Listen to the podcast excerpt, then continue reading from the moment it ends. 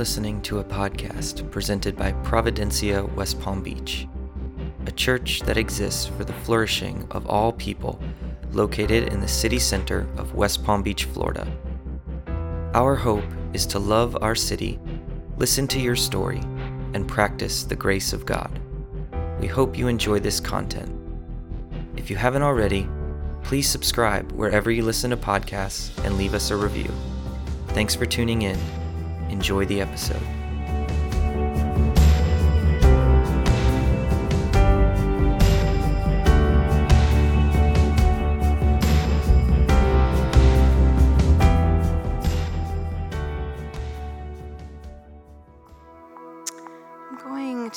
Scripture um, before we have a very special guest preacher. Um, Lucky Arnold's going to come up, but I'm going to read the scripture and then Keith is going to introduce him. So I'm going to read the scripture from Acts 2 42 through 47. They devoted themselves to the apostles' teaching and to fellowship, to the breaking of bread, and to prayer. Everyone was filled with awe at the many wonders and signs performed by the apostles. All the believers were together and they had everything in common. They sold property and possessions to give to anyone who had need. Every day they continued to meet together in the temple courts. They broke bread in their homes and they ate together with glad and sincere hearts, praising God and enjoying the favor of all the people. And the Lord added to their number daily those who were being saved. This is the word of the Lord.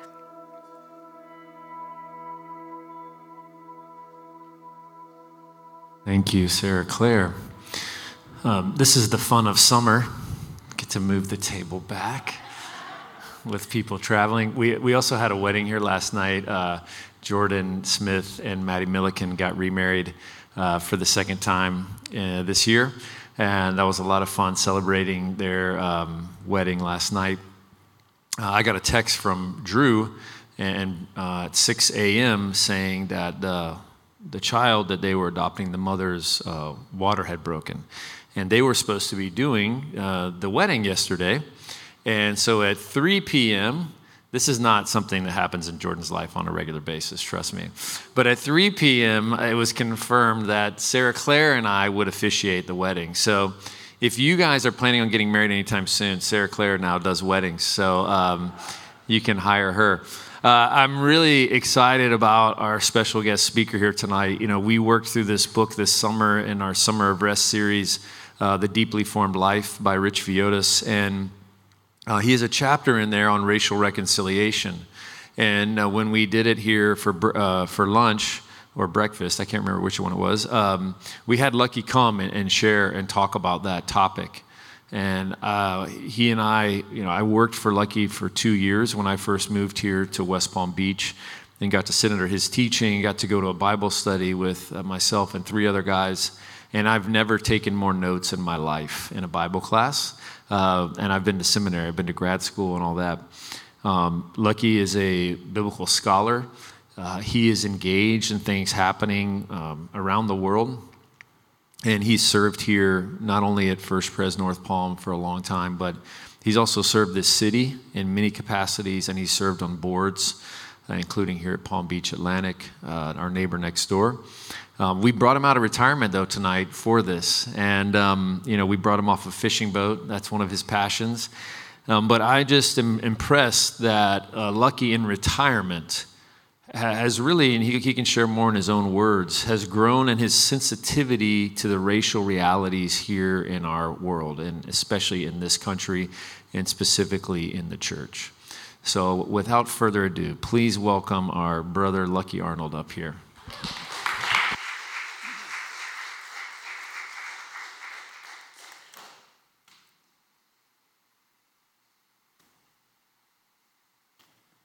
Well, it is a joy to be at Providencia because before you existed, we were praying about you in North Palm Beach. That it was one of our dreams that we would kind of fulfill what we thought was the destiny of First Pres North Palm Beach because Memorial Presbyterian Church planted back in the 1960s five or six different Presbyterian congregations around Palm Beach County and as far north as Fort Pierce. And First Pres North Palm Beach was one of those daughter churches.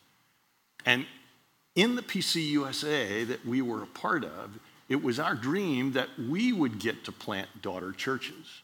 And we were told that churches don't plant churches. And we were like, well, that's funny, because that's how we came about. And they said, well, we don't do it that way anymore. And so when we left and went into the ECO, uh, the Evangelical Covenant of Presbyterians, we were really set free to dream new dreams and to plant churches and to partner. And to partner with Memorial Presbyterian Church to see Providencia be birthed was a powerful, life giving thing to our congregation. So that you are, and that you are representing the Lord Jesus Christ in the heart of the city, feels to us in many ways like we finally grew up. And so, thanks for helping us become parents. And, and I, I also want to say, too, it's great to see Tay and Graham Gooley here. They grew up with our boys and were terrorists on the soccer field. they were hated by all because there was a team that was sort of the dominant team until that team came along. And that team then just dominated. And I recently did a wedding for someone who was on that other team. They're still mad. I just loved it. I wasn't just feeling their pain, but I was enjoying it, to tell you the truth. But to, to have labored with Keith and to think about God's faithfulness in this place is a powerful thing to me because I have known Memorial's last five pastors well. Dr. Wade Fulton was in Miami when I grew up in Miami and found out that his daughter was a classmate of mine and a classmate, I think, of one of the elders of Memorial Presbyterian Church. We all graduated together. And this morning, I found out that Amy's mother graduated my same year. She doesn't look like I look, but she graduated my same year from the one high school that beat my high school in football in three years. They beat us by one point, and your mother in law still remembers that. And she was enjoying my pain. But Keith invited me to talk about this passage of Scripture. And, and I, I want to kind of begin by talking about hurricane season, because it's great to be in Florida. But hurricane season is not everybody's favorite time of year. But there are two terms that physics students learn, and at the beginning of it, they kind of confuse. And one is known as centripetal force or movement, and the other is centrifugal force or movement. And hurricanes kind of have both going on at the same time. Is that hurricanes are low pressure systems you may want some NoDoz before this gets too far down the road, but so it's spinning counterclockwise and it's over the ocean when it's hot and humid. And it draws into that core from the outside in heat and humidity. And the hotter it is, the faster that hot air rises up in what they call the eye or the eye wall. And it is spinning faster and faster. The more hot air it draws in, the faster it rises. And then from the top, it has to go somewhere, so it is then pushed out from the center. So that we get these feeder bands that on the bottom are sucking in hot air, and on the top are blowing out thunderstorms that are cold. Well, that rhythm of kind of going from the outside in and then from the inside out is very much a rhythm that we see in the book of Acts. In fact, Jesus dies at one of the great pilgrim festivals, the first one of the year, liturgically speaking. He dies on Passover. He is buried on the Feast of Unleavened Bread, and he rises on the Feast of First Fruits of the wheat harvest. Seven weeks later is the next great pilgrim feast, which is a harvest festival. The full harvest has come in, so people are feeling like it's not a recession. They're feeling like the crop has come in and they've got money and they are thankful. It's like our Thanksgiving. So it is a time of feasting and generosity and celebration as people stand back and they see how generous God has been to them. Is that all that they have has been given. And it's really difficult to feast and be unmindful of people who have less around you. So that whether people are believers or unbelievers or whatever they happen to be, at Thanksgiving around here, they're collecting food. And they want to make sure that the hungry don't go hungry while we're stuffing our faces and eating pumpkin pie and going into food comas thereafter. It was that way in Israel too. Is that Pentecost or Shavuot, the Feast of Weeks, was a time of harvest and generosity. And in the liturgy of the temple, they would read a couple of different scriptures. They had lectionaries in those days, like Catholic churches and Episcopal churches and Methodist and Presbyterian churches often use. And so they would read Ezekiel chapter 1. And I want you to imagine that on the day that they're reading Ezekiel chapter 1, and Jews have come in from all of the known world into Jerusalem for this pilgrim feast. They're reading about the rush of a mighty wind. And the next thing they hear is that freight train sound of wind, like a tornado or a hurricane. And they look around and they see tongues of fire over the heads of the disciples of Jesus standing here, likely on the southern steps, the rabbi's teaching steps of the temple. And they begin to think these people have lost their minds. And they imagine that they have been out partying all night and are completely soused. In the bag, done. Stick the fork in because they're finished. And and Peter stands up and says, That is not what is going on here. You should know what you are seeing. Because the prophecy of Joel foretold a day when God would come among his people and pour out his spirit, not just on Jews, but non Jews too not just on wealthy people, but on poor people too. Not just on men, but on women too, who would speak authoritatively for God. The Feast of Pentecost became identified because, again, Israel leaves captivity in Egypt on Passover and they journey to Mount Sinai. They cross the Red Sea and they get there. Well, in the mindset of Judaism, they arrive and receive the law at Mount Sinai on Pentecost. That if you look at the liturgy of Judaism today, that Pentecost is celebrated as the anniversary of the giving of the Torah to Moses. It's also remembered as the anniversary of the debacle of that day when Moses comes down and he sees them dancing around a golden calf that his brother made for them, saying, This is the God that delivered us. Jesus, before the ascension, explains the Old Testament to his disciples and then tells them to go to Jerusalem and to wait, to stay in the city. to be part of that centripetal from the outside in experience and to wait until they have been clothed with power from on high.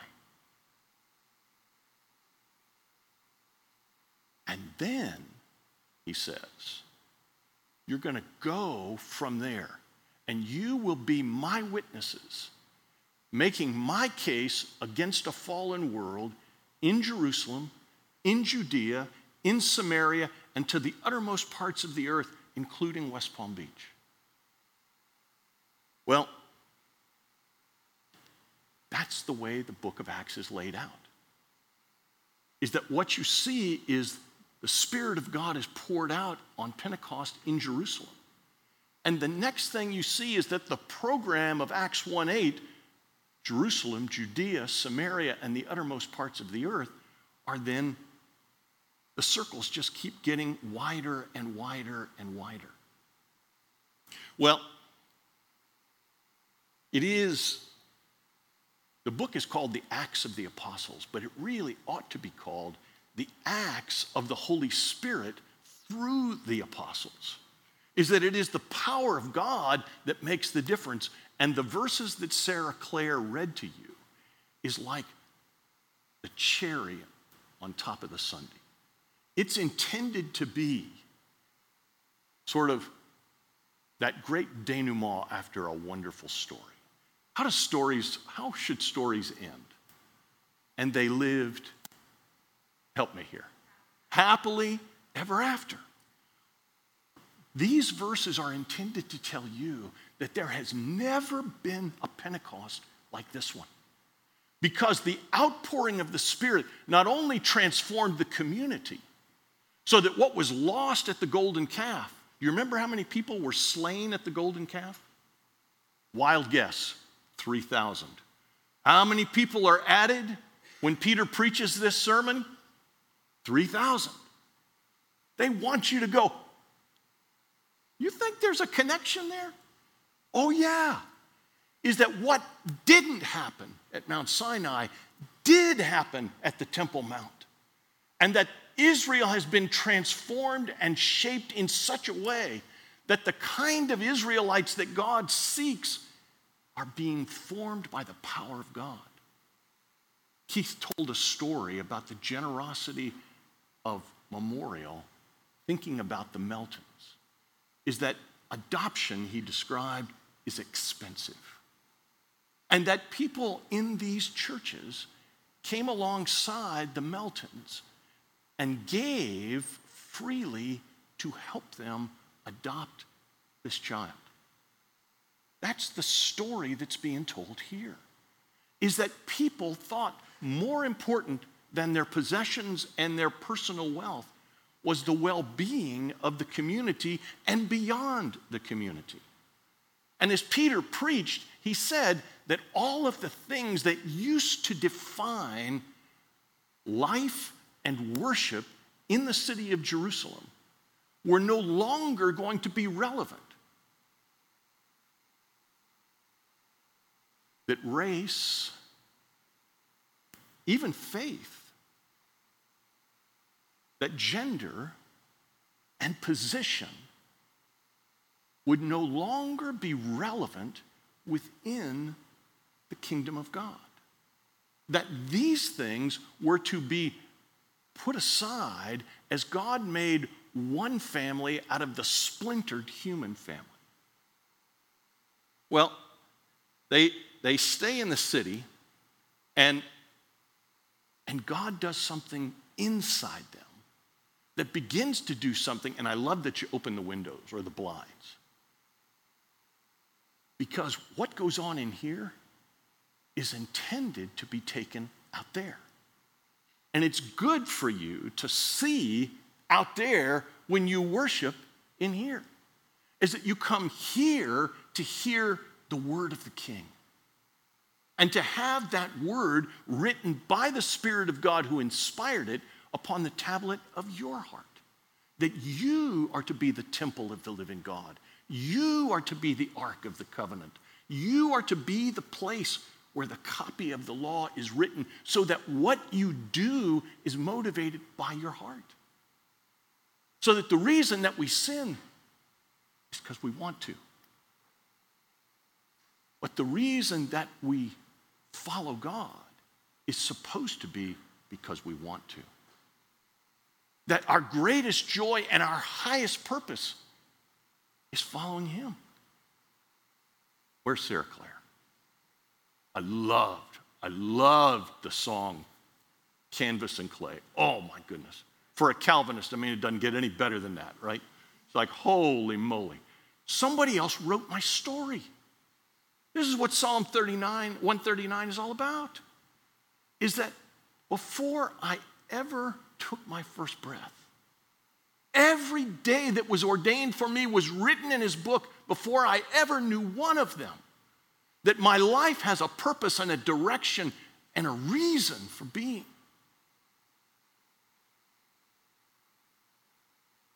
I pastored 40 years in North Palm Beach. That's a long time. And I was there because I believed God called me to be there. And then I retired for the same reason. Is that I believe God called me to retire.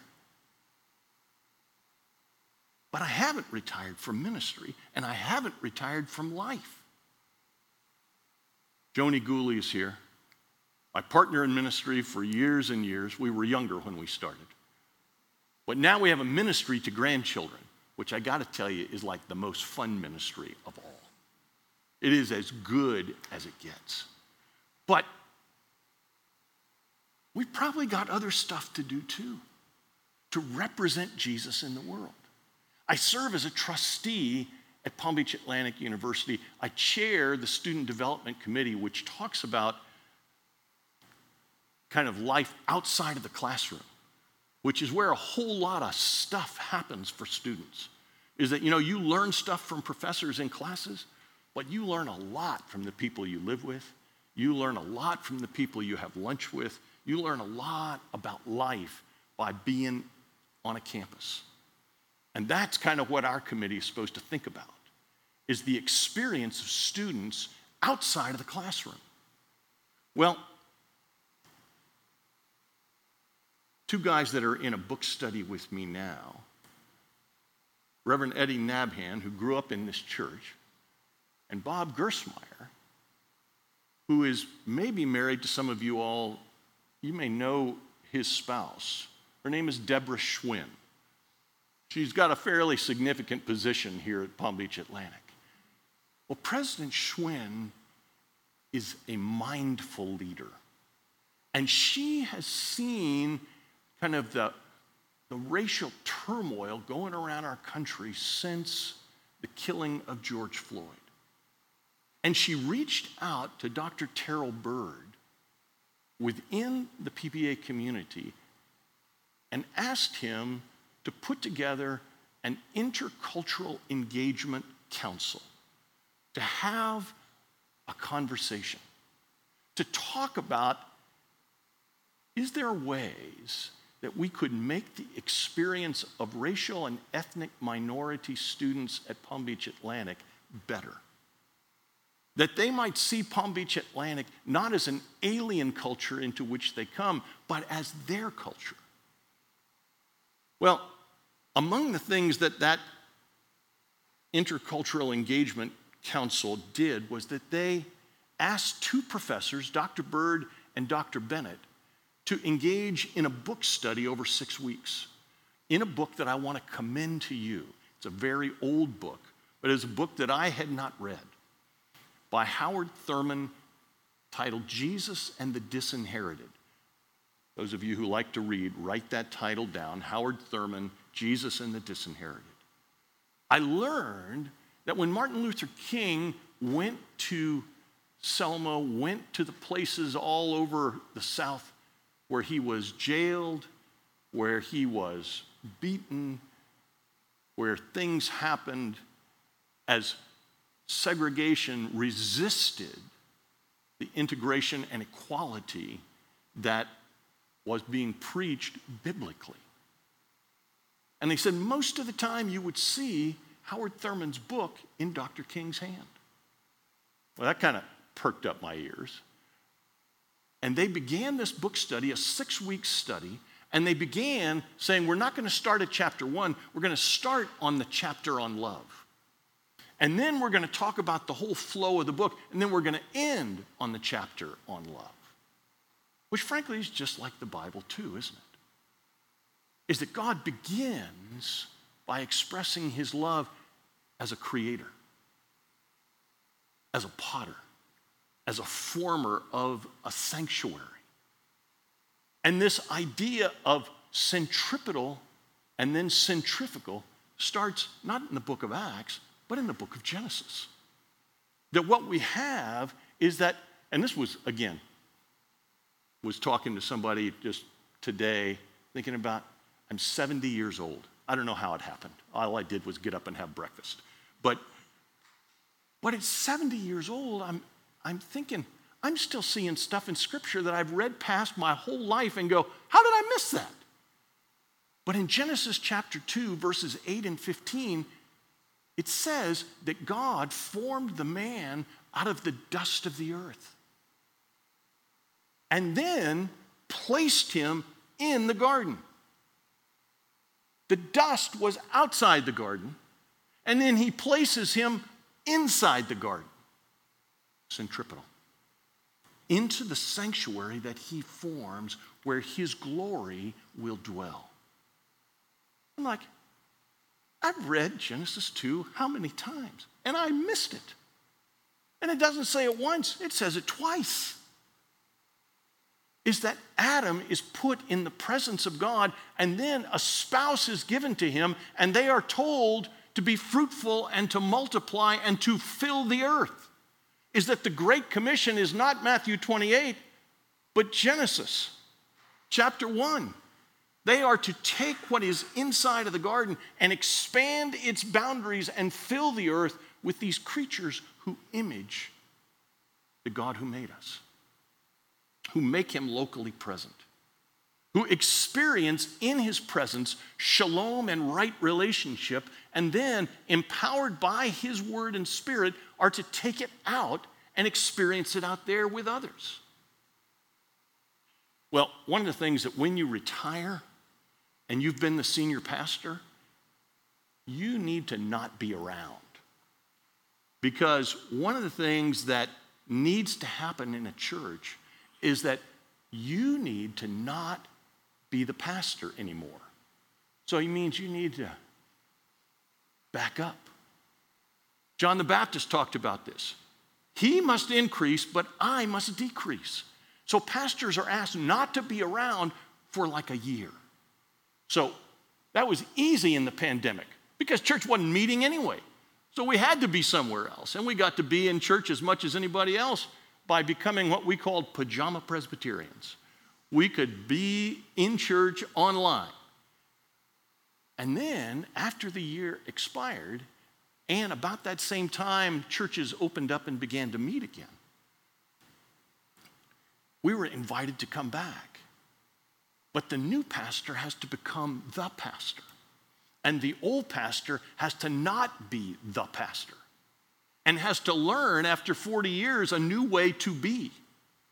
Well, I thought after reading Howard Thurman's book and hearing this discussion and being invited to be on this council and be part of this conversation, and I got to tell you, I think I'm the only guy with this sort of a look. I'm the only old white haired white guy there.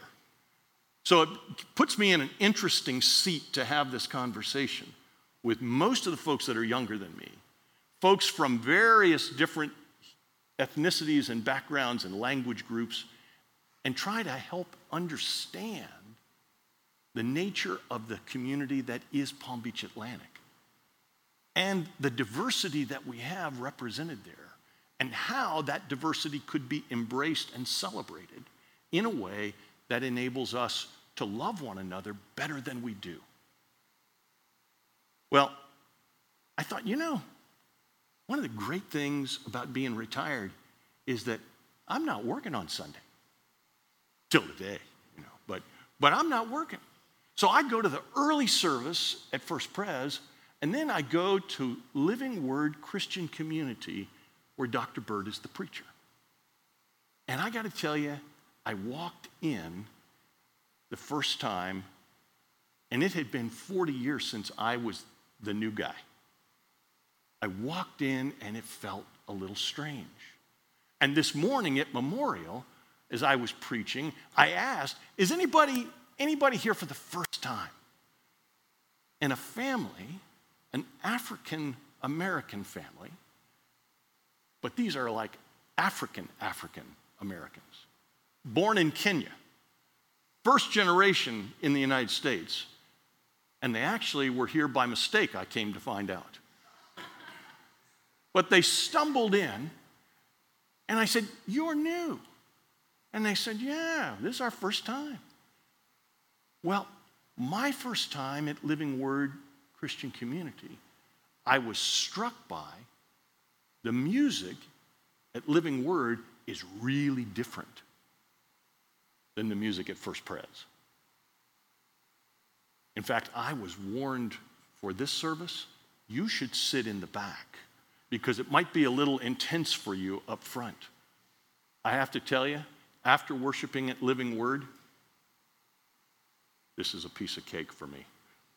Living Word is loud and strong. And whenever I'm there, Dr. Byrd goes, sits me next to him. So, like, we are like right up in the speakers. So, my head is like,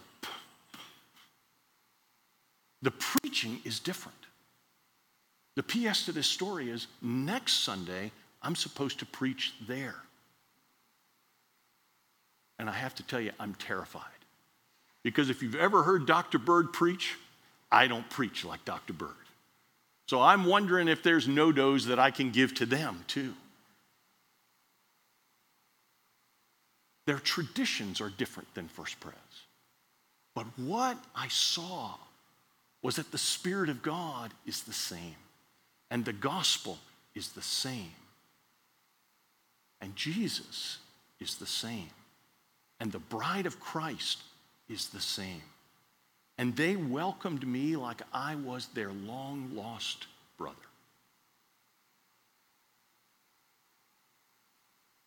So I wanted to make these folks from Kenya feel like they were the guests of honor this morning. I think I embarrassed them to tears. They'll probably never come back. But but that is who we are to be is that the church of Jesus shouldn't be the white church or the black church. In fact, Dr. Byrd observed something that Dr. King said when I was a kid. He said, You know, Sunday morning is the most segregated hour of the week. And I thought after 40 years of ministry, that was still true. And that wounded my heart. And I thought, you know, it's really hard. Jesus said, Love one another as I have loved you. So you are to love one another. And by this, will people know that you are my disciples. And I thought, you know, it's really hard to love somebody you don't spend time with. Really hard to love somebody you don't know. It's really hard to love somebody with whom you have almost no relationship. So it seemed to me I had an opportunity as a retired guy to double dip. I got preached to at First Pres, but then I got preached to by Dr. Byrd. And I got to tell you, it's a rich experience. I was blessed. And now Dr. Byrd, having taken leave of his senses, has asked me to preach to his congregation. Please, next Sunday, pray for me. I told him at one point, he asked me to say a few words, and I said, You know, the words a white preacher never wants to hear in a black church is help him, Lord. That's my fear of what I'm facing next week is like, help him, Lord. But Memorial Presbyterian Church and Providencia Presbyterian Church have a passion for looking out.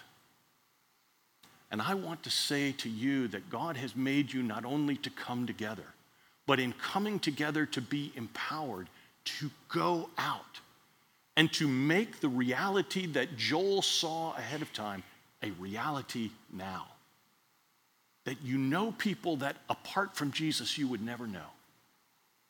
That you love people apart from Jesus you would never have known. And that you find what I found is that the people who love Jesus, regardless of the things that may separate us culturally, that having Jesus in common makes us members of the same family, kin, ordained in the same ministry and priesthood. And for whatever differences we may have, having that in common changes everything. So I encourage you to be the heart of the city and to experience as you're going to tabernacle to work in that garden, remember you're stepping back into the Garden of Eden. That the one who made that garden made that garden too and has called you to labor side by side with your brothers and sisters in Jesus to make the good news of the gospel known. That's probably all I should tell you, tell you today. Except maybe we should pray and have communion because at this table, there aren't rich people and poor people. There aren't male and female. There aren't Jews and Gentiles. They're just sons and daughters of the royal family, sons and daughters of the king. That's who you are. You're way more important than the world tells you. You matter, not just for now, but forever and ever and ever. Let's pray.